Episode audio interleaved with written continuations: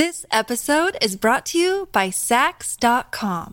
At Saks.com, it's easy to find your new vibe. Dive into the Western trend with gold cowboy boots from Staud, or go full 90s throwback with platforms from Prada. You can shop for everything on your agenda, whether it's a breezy Zimmermann dress for a garden party or a bright Chloe blazer for brunch. Find inspiration for your new vibe every day at Saks.com. Another day is here, and you're ready for it. What to wear? Check. Breakfast, lunch, and dinner? Check. Planning for what's next and how to save for it? That's where Bank of America can help. For your financial to-dos, Bank of America has experts ready to help get you closer to your goals. Get started at one of our local financial centers or 24-7 in our mobile banking app. Find a location near you at bankofamerica.com slash talk to us. What would you like the power to do? Mobile banking requires downloading the app and is only available for select devices. Message and data rates may apply. Bank of America and a member FDIC. This is Optimal Health Daily, episode 696 How to Put on Jeans by Neghar Fonooni of negharfonooni.com. And I'm Dr. Neil. Happy Monday and welcome back to Optimal Health Daily, where I read to you from some of the most popular health and fitness blogs online. And before I get to today's post, I wanted to wish my sister a very happy belated birthday. With that, let's get right to it and start optimizing your life. How to Put on Jeans by Neghar Fonooni of negharfonooni.com. I still remember when my husband John and I went to a West LA movie theater to see Amy Schumer's new comedy at the time, Trainwreck. John loves the movies and he loves Amy Schumer. He's got a thing for funny women. But we didn't go to just any old movie theater. We went to a movie theater that has a bar. A bar. Not just any old bar, but a bar that allows you to take your wine into the theater with you. Well, as many of you know, I've been known to take in mason jars full of wine to the movies. This simplifies things quite a bit. Anyway, the movies. So, it's always cold as a mofo inside the theater. Have you ever noticed that? I hate being cold, and that's why I live in Southern California. After eight consecutive East Coast winters, I just can't seem to handle cold anymore.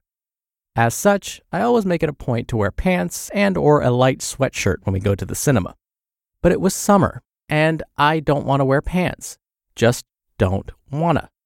Plus, when I do wear pants, I opt for leggings, given that I only own a few pairs of jeans. And honestly, it's just too warm for leggings. So, I found myself at an impasse.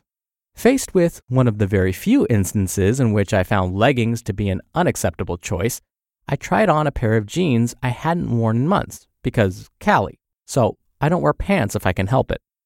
Snug. It's hot. I've been drinking a lot of vino. I'm on my moon time. I'm bloated. Plus, I just showered and applied lotion, which, as anyone knows, is the worst conceivable time to put on jeans. Super snug. So, of course, I launched into full blown OMG, I'm so fat my jeans don't fit me mode, right? Wrong. I chalked it up to the heat, my hormones, my lotion, and the fact that they're just a pair of jeans. That's all. The fact that they fit a little tighter than usual doesn't mean I'm any less fab than I was just a few seconds ago before I tried to pull them on. The snugness of the jeans is not a defining factor in how worthy or strong I am. In the past, something like that would have put me in a horrible mood. My entire disposition was determined by how I felt about my body. If I felt lean, I enjoyed myself. If I felt fat, I gave myself a verbal lashing and my mood turned sour. In the past, I wouldn't have had fun at the movies if I'd not fit into my jeans, and as a result, I'd have made my husband miserable as well. But now, after many years of practice, I make a conscious decision not to let something so trivial define my behavior and my energy. It's just a pair of jeans, a few pieces of denim sewed together that don't have the power to shift my energy or disrupt my bliss.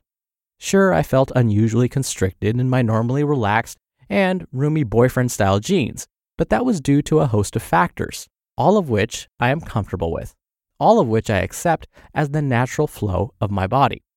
None of the reasons they didn't fit have anything to do with my worth as a person. None of the reasons they didn't fit have the power to turn an otherwise lovely date night into a pity party. So, Instead of stuffing myself into my jeans and unfortunately feeling like it was a bit too warm for leggings, I threw on a long sleeve, flowy, free people tunic, my favorite Levi's cutoffs, and a pair of flat boots.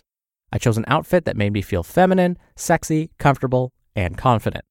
John and I hopped in an Uber over to West LA, had a few drinks at the bar, and a few more inside the theater. The movie was hilarious, and we had such a great time together. I could have spiraled into my jeans don't fit and I suck self hatred, but I don't want that. I want more than that. I want cold, crisp wine and belly laughs and carefree date nights. I don't want to let a pair of jeans take me out of my power, so I choose not to let it do so. Every single day, I choose and practice choosing, and every single day, I am stronger. You just listened to the post titled How to Put on Jeans by Neghar Fonooni of negharfonooni.com. We're driven by the search for better, but when it comes to hiring, the best way to search for a candidate isn't to search at all. Don't search, match with Indeed. Indeed is your matching and hiring platform with over 350 million global monthly visitors and a matching engine that helps you find quality candidates fast. Ditch the busy work Use Indeed for scheduling, screening, and messaging. 93% of employers agree Indeed delivers the highest quality matches compared to other job sites. One of the things I love about Indeed is that it filters out incompatible applicants. So when you're hiring, the process is much faster, and you only have to consider applicants that are already likely to be a great fit.